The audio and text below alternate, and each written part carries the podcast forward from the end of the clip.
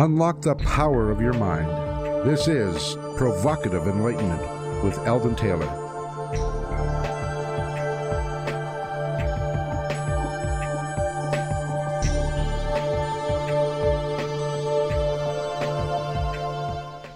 Welcome and thank you for joining us today. The next hour is devoted to learning something more, not just about the world of shoes and ships and sealing wax, but about how, what, and why we believe as we do. A time for those willing to question what they think they know or what they may believe, those willing to be uncertain for an hour.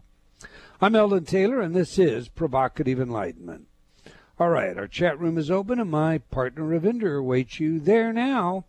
You can log on by going to provocativeenlightenment.com forward slash chat. We do have a great chat room. And Ravinder, I know you love sharing it with everyone every week, so please tell us all about it. It's a good chat room because we have a great group of people and we have some excellent conversation that goes on there. And um, I like learning from different people and getting different perspectives. Uh, yeah, it's all part of the growth process. So do come join us in the chat room and do some growing yourself. That is provocativeenlightenment.com forward slash chat. All right, in this week's spotlight, I wish to discuss the power of perception. We live in a wonderful world, if we choose to see it that way. Let me flesh that out some. I was enjoying myself last evening while contemplating on life and the many experiences it has delivered to me. I reflected on several different occasions where perception defined the experience. Living into ourselves often teaches us that our experiences are as we define them according to our expectation, which shapes our perception. But let me give you an example.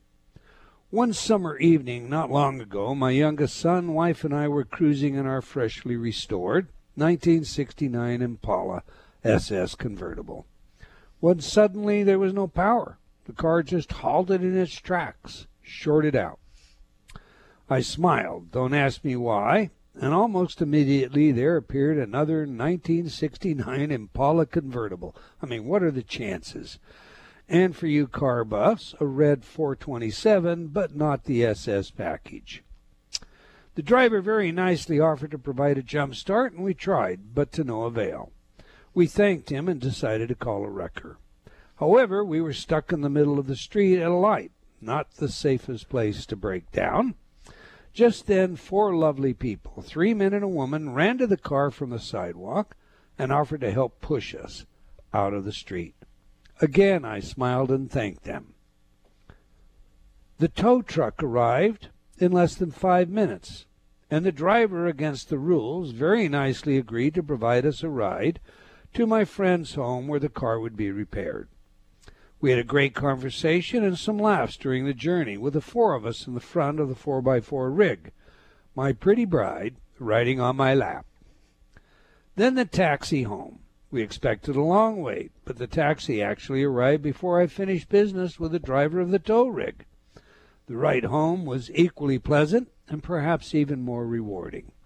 The driver was a Bible teacher who had studied the ancient scripts, and we delighted in a terrific exchange of information and ideas. I have often taught that the world is about perception. Reality is something we define in our minds. Think of the wonderful lesson my son had that evening while we all laughed and made an adventure out of the entire matter. In a different frame of mind, the situation could have easily been nasty. And I have known some of those frames of mind where you look at a situation with grief, with anger, with how come, why, and so forth. Again, the frame of mind, our perception, changes everything. As it turned out, the adventure led to meeting wonderful people and sharing great conversations. And you know, I'd take that again over just driving under the stars, something I really find pleasant all by its lonesome. Your thoughts on this one, Ravinder? That was a really interesting evening, as you said. It could have been bad because we could all have been cranky and irritable because you're just stuck there in the middle of traffic. But no, like it was like the gods were taking care of us. We were just surrounded by nice people. I mean, what is the what is the chance of you know being stranded in your Impala and another Impala pulls up to help us. Another collector. The only other one in the area that we know about in two states. So I mean it's like, you know. Exactly. and there you there we were, you know, not in not the worst part of town, but not the best part of town either. And then you're trying to figure out what to do with the car and these three people just run up and help us out. And then, you know, I'm on my phone trying to find a tow truck. And, you know, all of that happened so easily. And that was my first time using Uber as well. I didn't, you know, hadn't used it before, but with a few clicks on my phone and away, I mean, they, they, they were there. They were there. It was quick. It was easy. Everyone was nice. We had a laugh, sitting on your lap in front of the tow truck. Yeah, that was kind of tight, but that was fun too. It was. It was just. It was. It was fun, and it could easily have been, you know, cranky and irritable, and you know, getting upset with each other. But it wasn't. It was just cool, and that frame of mind changes everything. See, and you can reframe the story, and you okay, so you die right in the middle of an intersection. and you're getting out of the car and you've got the hood up and cars are honking at you and it's a warm night and you know you're getting frustrated and uh, you can't find the problem and and along comes somebody and and they offer to to to jump you. Well that's kind of nice but the jump doesn't work and now all that money you've spent everything you've done and the car is still stuck there and and you're going to have to push it and we did have to push it quite a ways to get it out of the street and off the road and so the minute you changed your frame of mind, you wouldn't begin to see this as such a wonderful experience. These mm-hmm. people were all there to help. You know, how long did it take those people to get there? Well, I don't know. But because our perception was, well, let's make it an adventure. An adventure. That's it exactly. We made it an adventure, and it w- it was fun. Everything changed. It's all about perception. Okay, every week I read some of your letters as our way of involving you while paying respect to the very important role you play in making this show successful. Our last show featured Professor Lisa Feldman Barrett, and we discussed her work and book, How Emotions Are Made. Jack wrote, Great show, but I don't buy the idea that all emotions are made. It seems that we are hardwired for many. Sarah wrote, Who made that remark that you asked Lisa that led to her dismissal as wholly wrong? Well, the author is Jay Hosking, and he made the statement in writing a review of her book. You can find his comments and criticisms together with many others online. Not everyone accepts the idea that emotions are a construct of the brain, created by the brain, and none of which are universal, as Barrett argues. Indeed, I found her dismissal of his remarks uh, with a, some, you know, the statement that whoever wrote that has not read any journals lately to be somewhat incon- unconvincing and, and just a little bit, what should I say, a little bit um, flagrant. Moving on, Richard had this to say about last week's spotlight and my comments regarding those who would dismiss the possibility of a biological basis underlying consciousness on the grounds of so called epiphenomena. Ha! You go, Eldon. Epiphenomena, emergent properties, are all over the place in nature. Who knows what's possible? CB added this I'll bet programmers can get AI to ignore as errors any epiphenomena. Considering how much resistance there is to consciousness exploration, I'll bet there are those who wish that epiphenomena could be removed from humans. And Gary added this I enjoy your spotlight thoughts every week, and this one really resonated with me. Just wanted to thank you again for sharing and everything you do. Finally, Fawn wrote, I've been using and recommending your InnerTalk subliminal programs for many years. Your messages have been of great help to me. Thank you for this valuable tool. Well, you're more than welcome, Fawn. Thank you for your feedback. All right, that's all the time time that we're going to take for letters today, but I do invite you to opine by emailing me at Eldon, that's E L D O N, at eldontaylor.com, or by joining me on Facebook. We sincerely do appreciate your comments, letters, and feedback. Now to this week's show Island of Genius, The Bountiful Mind. Not long ago, we hosted Jason Padgett, an acquired savant, who, following an attack by two men, experienced a serious blow to the head. And when he awoke in the hospital, he was a mathematical genius who saw the world through the lens of geometry. Think about that for a moment. Where does this genius reside? I mean, is it already somewhere in the brain? Are, are, are, we hardwired with so much more information about the universe that we just have not been able to tap into? Uh, but it's there. I mean, forget, you know, the idea of a tabula rasa, the so called blank slate. We actually are, are, are hardwired with all this information. Or, or does it come from some field of intelligence out there, um, a, a kind of or form of collective unconscious that Jung referred to. There are all sorts of savants in the world mathematicians, musicians, and more. So, where is this information that they suddenly tap into? And is it possible, possible, for the normal human being, you and I, to tap into it as well? Well, our guest today has studied this unusual state of mind for years. So we'll ask him about this and much more. But first, let me tell you a little about him.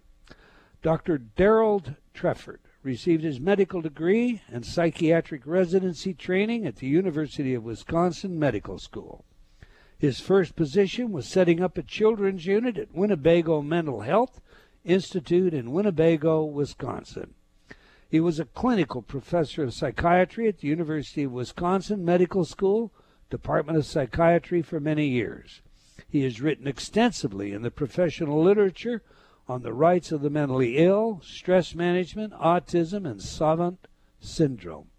He has written two books on savant syndrome Extraordinary People, Understanding Savant Syndrome, and Islands of Genius The Bountiful Mind of the Autistic, Acquired, and Sudden Savant. In 2016, Agnesian Healthcare, St. Agnes Hospital, established the Treffert Center to preserve and expand Dr. Treffert's work with savant syndrome and other forms of exceptional brain performance. So, on that, let's get him in here. Welcome to Provocative Enlightenment, Dr. Darold A. Treffert. Well, thank you. Pleasure to be here. Yeah, it's. An, I'm excited. I, that's all I can say. I'm very glad that you um, chose to join us today. I love your work. I love your books, and this is an area that I I find so, so fascinating. Then let me ask you this. We like to know three things on the show, Professor Treffert. Who is the messenger? What is the message? And of course, how do we use it?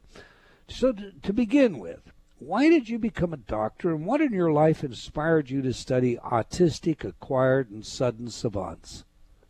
Well, I always wanted to be a doctor uh, from little on. I don't know why, but I just uh, I had that in my mind, and I never deviated from it, and um, ended up uh, going to medical school. Um, uh, I think uh, one I was inspired a little bit by my dad, who was my dad was just a machinist in a in a tool and die company here, and he uh, rose through the ranks, and he was destined to be the the next manager of this uh, particular company or the, the the floor of this particular company.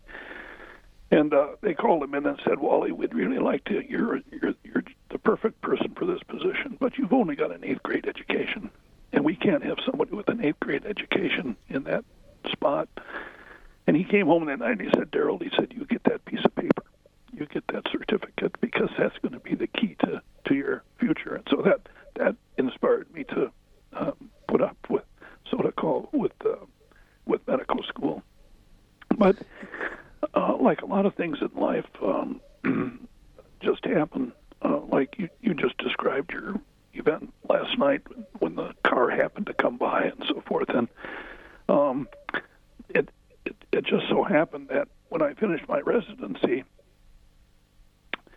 I was given the responsibility of starting a children's unit at a mental hospital here in Wisconsin. Uh, they had 800 adults, and uh, uh, 25 of those were under 18, and we put them together in the children's unit.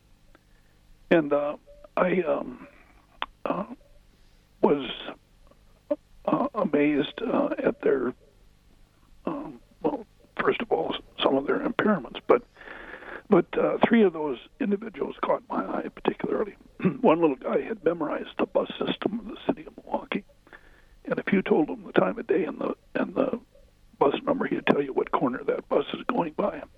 A second Wow. little guy uh, was mute, but you could put a 250 piece jigsaw puzzle in front of him, a picture side down, and and he would put it together just from the geometric shapes. And the third little guy was an expert on what happened in this day in history. And every morning I'd come on the unit, he's, Dr. Trevor, do you know what happened in this day in history?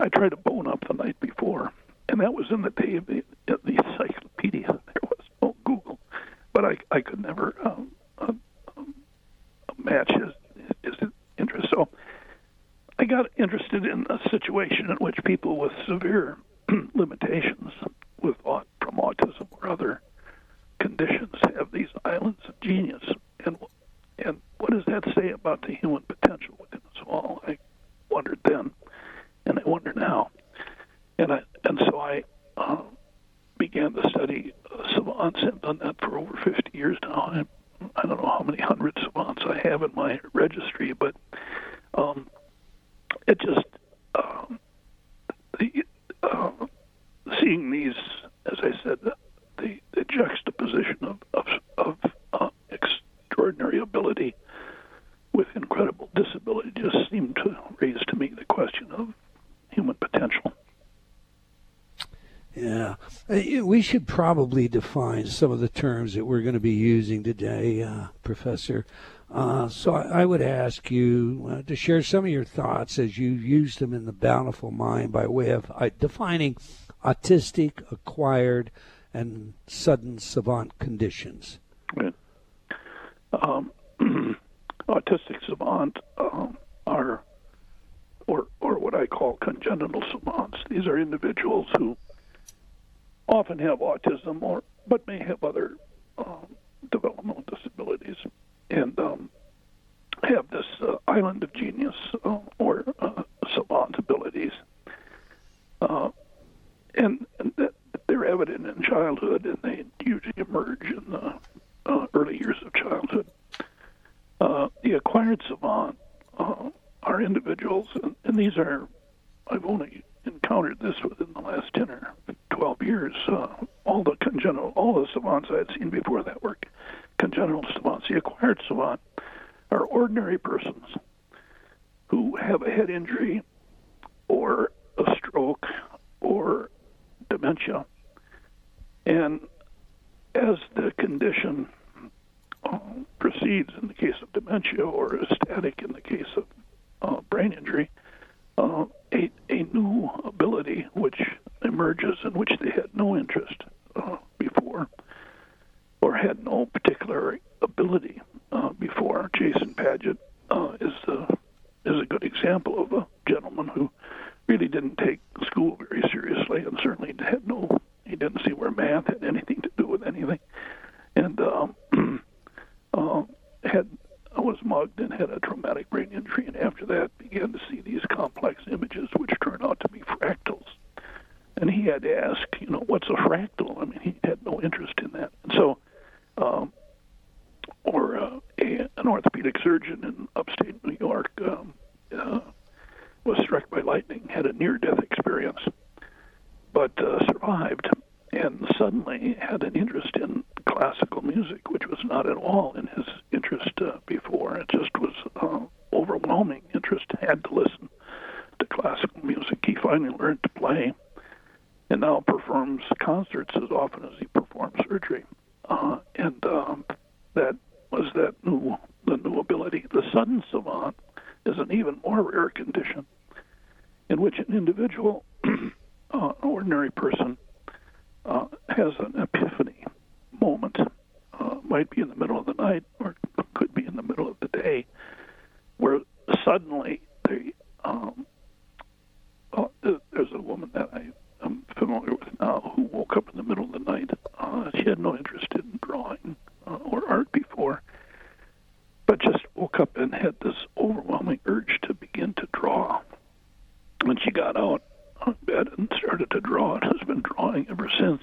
And uh, her her drawings are really very remarkable. Um, and uh, uh, there's a gentleman in uh, Israel, uh, Ken, who uh, is an attorney, and he had some musical ability, but it was you know rather ordinary. And he was at a mall with some friends, and they had a piano there, and he he suddenly he sat down on the piano, and suddenly he understood chords and minors and and musical theory, uh, musical theory within a, such a brief period of time, and now uh, is performing. Uh, so that that's the sudden savant.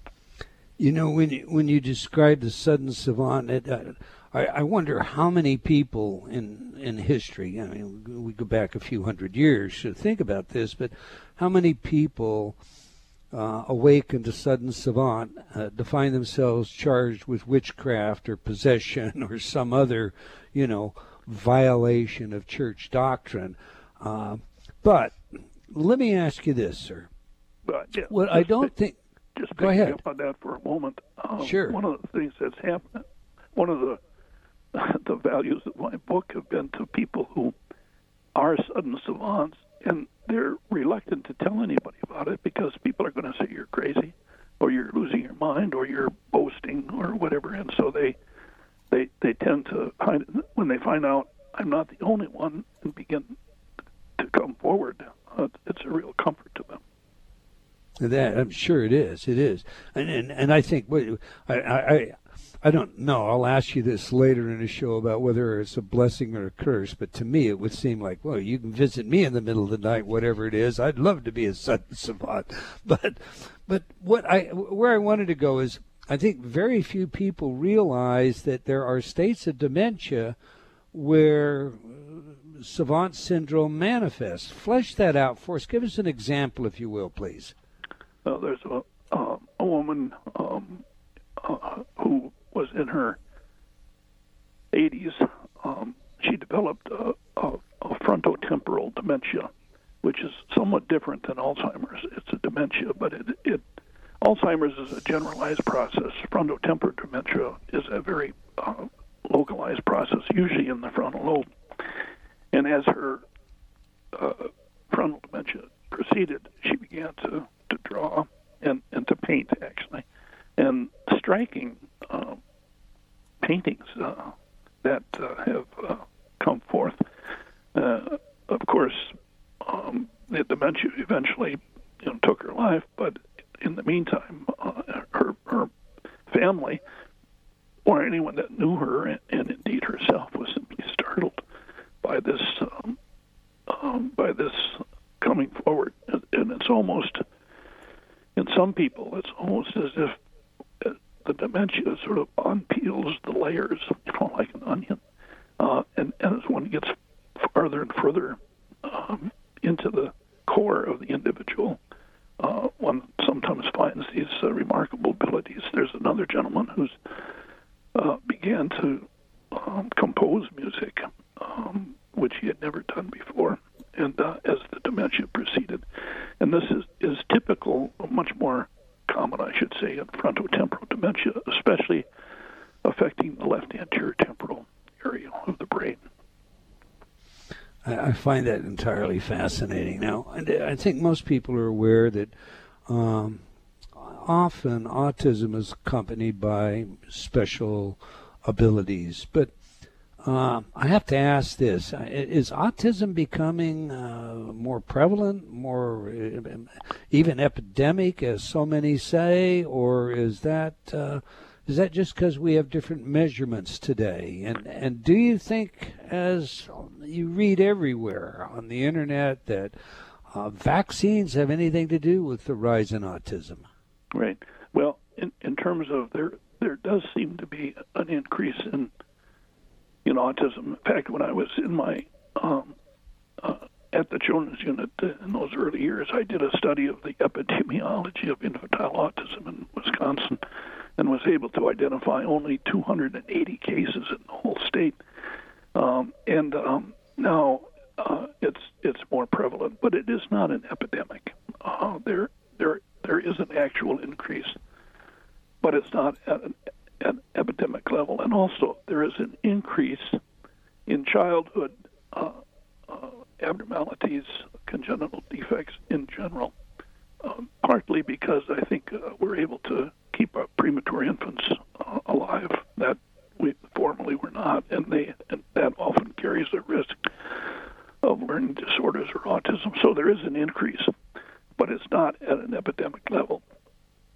All right. When we come back, we've got a break uh, Sure. that I have to get out of here for uh, Professor Treffert. But when we come back, I, I, I want to know if you see any correlation between the vaccines and autism, like we hear everybody talking about. Sure. We're speaking with Professor Daryl Treffert about his life, work, and book. Islands of Genius. It is a great read, is a fascinating read, and the potential that is is opened up and unveiled in this book you're going to want to read about. You can learn more about our guest and his work by visiting his website at Darold Treffert. That's D A R O L D T R E F F E R T dot com. Now we have a video for you in our chat room featuring our guest discussing savant syndrome and the art of and the art of prodigious savants. So if you're not in the chat room already, get on over there. You can do that by going to provocativeenlightenment.com forward slash chat. We'll be right back. You're listening to Provocative Enlightenment with Eldon Taylor. A silent battle has been raging for the territory of your mind. Like a virulent virus, the effects are spreading. In Gotcha, Eldon Taylor explores the 24 7 bombardment of information designed to manage your thinking. He demonstrates how new sound bites are championed into personal awareness, becoming memes of the culture. And this results in framing and reframing classical positions, causing adjustments to personal values and history itself. Your every decision process is being managed and manipulated. Gotcha exposes the arrival of the Orwellian age in full blown technicolor. In laying bare the current uses of the many sophisticated techniques, Eldon reveals what it is we need to do in order to avoid allowing others to puppet our thoughts. For details, go to eldontaylor.com backslash gotcha.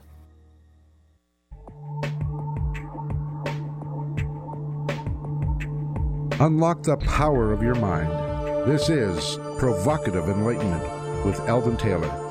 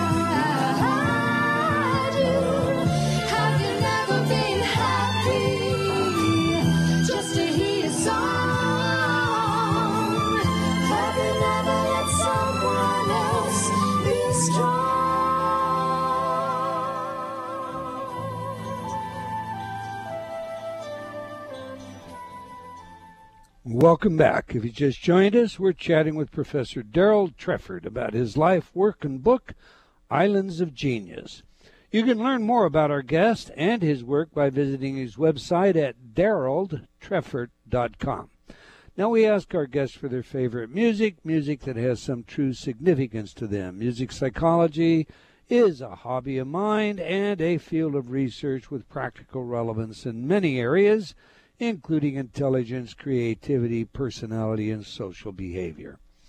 Okay, we just played some of Have You Never Been Mellow by Olivia Newton John. So tell us, Professor, why is this music important to you and how does it inform us about who you are? Well, I um, have listened to patients now for many, many years, and um, everything we know about uh, health we've learned from the study of illness. And the same is true in, in mental health. And so, as I listen to the patients uh, all these years, I uh, have uh, heard what they have to say in terms of you know how they got into the predicament that they did, and and and I guess also the way out. And so, I have put together a book. It's called Mellowing, and um, uh, lessons from listening, and and it's uh, put together uh, from what I've heard all these years as to what what might be a prescription for good mental health. And I like the word. My my definition of good mental health is being mellow, and mellow means um, relaxed, at ease, and pleasantly convivial. If you look it up in the dictionary, it, al- it also s- says um, uh, without the rashness of youth, having attained gentleness, softness, and kindliness through aging and experience, relaxed and at ease and pleasantly convivial. And so the song "Have You Never Been Mellow" talks about finding a comfort from inside you, and and sometimes letting somebody else be strong. So that that that that song um, is a it is a um, recipe in, in, in very short form for becoming more mellow. What a wonderful, uh, what a wonderful expression. All right, before the break, sir, I uh, suggested to you that uh, many people blame vaccines for the increase in autism. Is there any real connection, or is this, you know, the underground world of conspiracies? Well, I think originally, uh, if we go back um, eight or ten years, um, at that time the vaccines contained thimerosal, which is mercurochrome, as a preservative. And the thinking was that it was that uh, mercury, which was uh, in the vaccines, which was causing autism. And there was quite a, a scare uh, about that. And I think that the con- first of all, thimerosal is no longer in vaccines, uh, and um, so I, I think the connection between vaccines and thimerosal is uh, uh, is is not a valid one, and that's not even pertinent now because there are. But the question I think is uh, uh, become whether the the frequency with which one gives vaccines now uh, to I forgot what the number is by the time the child was 18 months, but it's uh, you know a huge number. That in some children, it may be overwhelming the immune system, and that may be the the link, if there is one, between autism and vaccines. But uh, I think the original scare with thimerosal and and the the the number that people were concerned about, I think that's been uh, pretty well. Uh, I think what you'll find with pediatricians now is that they are encouraging parents to vaccinate their children, but they have narrowed this or, or they've made the schedule um, less drastic, and to the extent that there is a connection, there may be some immunologic uh, relationship. In in, in your work, um, I mean, would you say that the growth of uh, of autism would be a constant rate with or without uh, um, vaccines? I mean, you know, obviously, maybe in this instance or that instance, because of the variability of human physiology and and uh, the immune system, et cetera, it could contribute. But would we see essentially the same growth in autism? And if so, what do you think is the underlying reason for that? Well, I think the um, I think there the uh, underlying reason for there are genetic components to autism, but you don't see that genetic um, uh, rise um, in a short period of time as we've seen in the last um, 30 or 40 years. So there's some other environmental effects at work. And I think that uh, those environmental effects, um, uh, it, it may be um, uh, PVCs, it may be um, some other um, contaminants um, that uh, are being ingested either by women uh, during the pregnancy, prenatal, or uh, by children. And I think we need to find out what that what those environmental factors are. Uh, the other thing, as I mentioned earlier, that the incidence of congenital abnormalities overall is rising, not just autism. And I think we need to look for environmental factors, uh, and there, you know, the searches on whether those are in the water, whether those are in the soil, whether those are in the air. Uh, my own feeling is that um, it, uh, it, it may uh, boil down to some of the the uh, plastics and their and their alternate and, and their derivatives. Interesting, interesting. All right, sir. You heard uh, your setup, your introduction. I, I have to ask you, where do you think these seven abilities come from? I mean, are we all equipped somewhere, somehow, in organ brain with information that's just not tapped into? Uh, or is the information, you know, um, is this something we're sourcing from outside, like a collective unconscious? I mean, what is your theory about where all this ability resides? Right. Well, when I was in uh, in psychiatric training, when when we talked about collective unconscious, I was less than enthused. That sounded pretty soft science to me, and I um, pretty traditional scientist. But one of the things that I've noted in savants, whether they're congenital savants or acquired savants or sudden savants, is that these people know things they never learned. And the, the, the, the pressing question for me, uh, there's no question in my mind, but that, for example, some children um, who have never been exposed to it will end up reciting the periodic table or um, have a, a mass of uh, information about geography and never having studied the globe. And the question is, um, where does that come from? Uh, and the, the the main question is, well, okay, where does that come from? It, from my standpoint, it it it is a uh, from it, it's a genetic transfer of knowledge. You know, we tend to, we we're, we're quite content with uh, that genetics has something to do with how tall we are, the color of our eyes, or the color of our hairs. Sure. Uh, but uh, my feeling is that um, the savant abilities, um, sometimes at prodigious levels, are uh, uh, a, a, a genetic phenomenon, but it's the genetic transmission of knowledge. Now that that incites all sorts of uh, furious arguments about nature and nurture, because I'm talking about nature as opposed to nurture. The savant doesn't learn. You know, the savant can learn and ex- expand on the abilities, but the basic abilities are there. How did they get there?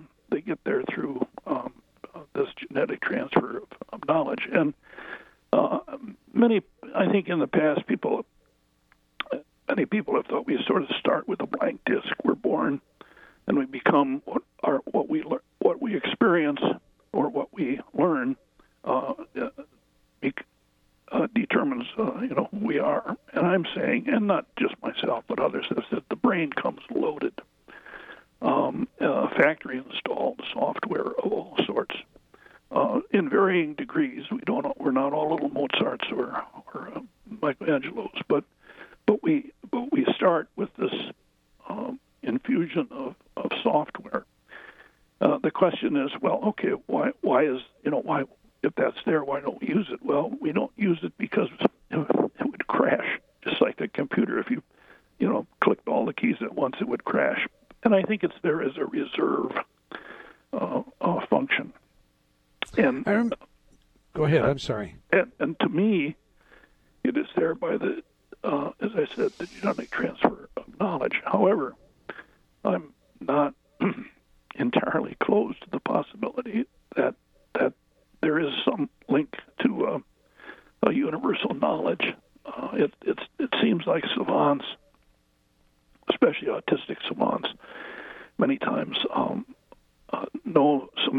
they haven't learned, and it and it uh, is a um, uh, it's almost as if they tapped into a into a a universal knowledge. You can call it collective unconscious or whatever. And I I don't know. And I guess I I'm I'm in search, trying trying to to um, see if if come to some conclusion about that.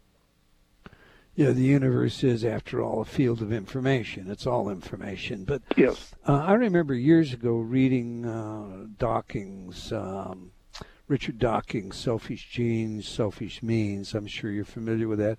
Wh- what you're really suggesting, uh, if if I've got this right, is that um, the memories, the learning of our prior generations passed genetically, just as the, our eye color does.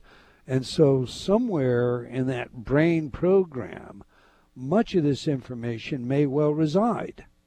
Did I get that correct? Yes, yeah, and I, as we, for example, with some of the savants, uh, as we've been able to trace back their family history, um, you will find that uh, it may not just be the parents, but it may be a cousin or it may be an aunt or an uncle, and somebody will remember. You know, I remember that somebody talked about Uncle Harry was once a professor somewhere or other, and you know, and so um, uh, it it's it's handed down not necessarily directly from a parent to child, but but but the extended uh, family and uh, this uh, this knowledge. Um, and yes, that's as you described it. That's what that's where I am in my thinking about it. Has anyone, uh, Professor, looked at, uh, uh, you know, the genealogy of uh, the savants to determine? I mean, if, if this is genetic, is the savant propensity is that also genetic? Well, there has been a, a couple of studies that have looked for the savant gene, um, and one study indicated that they had found one area on chromosome whatever, uh, where which which tend to be uh, present in in the savants. Uh, other people trying to replicate that study um, uh, were not able to do that. But I think uh, it is a. I think as we become more sophisticated with our genetic tools and techniques, I think is we'll be able to trace families. My my feeling is that the that the um, how people know things they never learned is um, is is a genetic phenomenon. Um, but I sometimes wonder. I I'm working presently with uh, several savants who have telepathic abilities. And that's not something I would have originally. When I met these individuals, I was very skeptical of, of that. But it turns out that um, um, what what's happened is that um, a, lot, a number of savants uh, ha, are mute. They, they simply don't talk. And um, now with the talking tablet, where they can uh, uh, press out the numbers on the, on the tablet, it gives them a voice. And some of these savants are, are really writing erudite uh, poems or, or theses. It, it, it's mind-boggling when when when it comes from that that individual. But um, the um, and and so uh, these uh, several patients who are uh, have uh, telepathy abilities. For example, um, uh, I'll give this uh, patient um, a card. Uh, she can she can read her therapist's mind. It's only works between she and her therapist. I'll give the the uh, therapist the word a card synesthesia uh, or ego syntonic or some word that she probably hasn't heard and certainly the patient hasn't heard.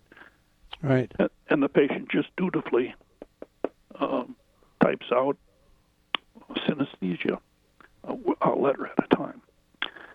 And um, so that that that's taken me this whole journey has taken me into areas I ordinarily would not have even ventured into.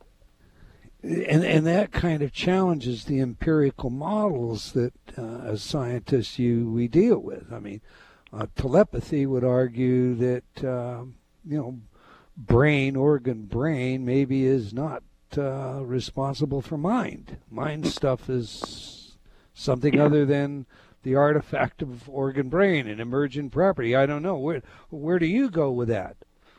Well, I think I think when oh, uh, Wilder Penfield, who was a neurologist of some repute years ago, and probably the world's finest um, neurologist, uh, Right. uh, when he when he came into the end of his life, he had to answer the question: Is the is is the the mind bigger than the brain? and he came to the conclusion that it is that that the brain, marvelous as it is, and and it, and it, indeed it is it's simply astounding, but uh, probably there's the mind is, is is bigger than the brain. So those are all questions I'm sort of struggling with after all of these all of these years. That's what living is all about, though. What a great mystery it is, huh? Yeah, and I, I, I guess one other question that that faces me, I think, uh, or faces um, in trying to um, uh, understand the, the brain, and and uh, is that I think the brain can probably uh, understand the, the liver and the heart, and ultimately the, the, the kidneys can sort of uh, lead us to an understanding of those organs. The question is, can the brain transcend itself to understand itself, or is there an innate barrier between the brain transcending and understanding itself? And I, I think there there probably is, um, but um, that uh, you know the brain is uh, surrounded in this really the bony skull. It's it's well protected, uh, and uh, it's so well protected that we can't scope it like other organs, and we can't conveniently biopsy it like other organs. And so it's sort of the last um, secret frontier, and um, and that's what makes this time so so challenging in, in neuroscience. And a lot of the new technology, I think, fMRI, et cetera, is giving us some, well, giving us many insights that are are, are promising at, at the very least. But I agree with you; it is the ultimate frontier. How common is savant syndrome, Professor? Well, about uh, about one out of ten persons with autism um, uh, has savant ability. Some people say it's more than that, but my experience is still with autistic kids about uh, one out of ten. So, one uh, to the extent there are autistic uh, individuals out there, about one out of ten have savant abilities. Although it does occur in other conditions as well, including uh, dementia, as I said, and and uh, traumatic brain injury. But the uh, uh, I'm convinced that that there is a little rain man within each of us, and the challenge is uh, how how can we tap that without having a head injury or a stroke or a central nervous system incident, and that's where a lot of my work is uh, sort of concentrating on at the present time. I think we can on can we make ourselves smarter? I think we can. Uh, in the future, some of it will be electronic. We know, for example, that we can put part of the brain um, to sleep with electrodes, uh, and some some abilities emerge in ordinary people. Uh, pharmacologically, we know that the amphetamines uh, can increase short-term memory, but we know that there are problems with that.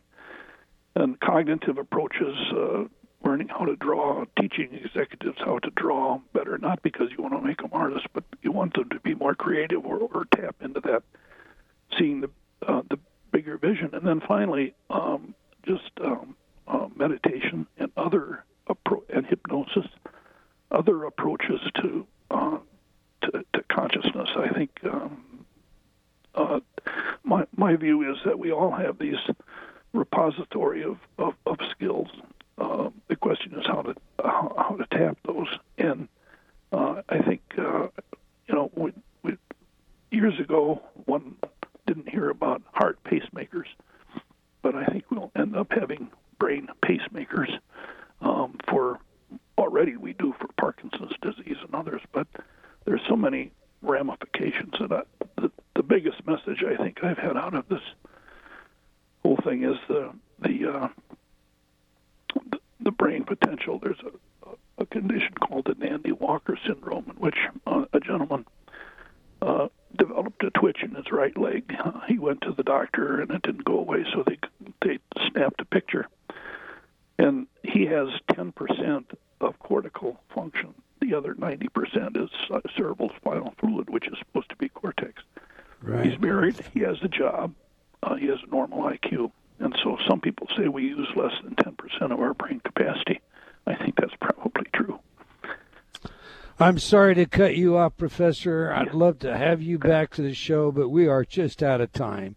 Uh, The book is Islands of Genius The Bountiful Mind of the Autistic, Acquired, and Sudden Savant by Professor Darold A. Treffert, T R E F F E R T. And I tell you, you're going to want to read this show. I want to thank you, Professor, for your willingness to uh, share your work with us today and, and for the body of work you have contributed that advances our understanding. Well, we've come to the end of another episode of Provocative Enlightenment. I want to thank all of you for joining us today. I hope you enjoyed our show and will join us again next week, same time and same place. And do tell your friends. Until then, remember, wherever you are in the world, believing in yourself always matters.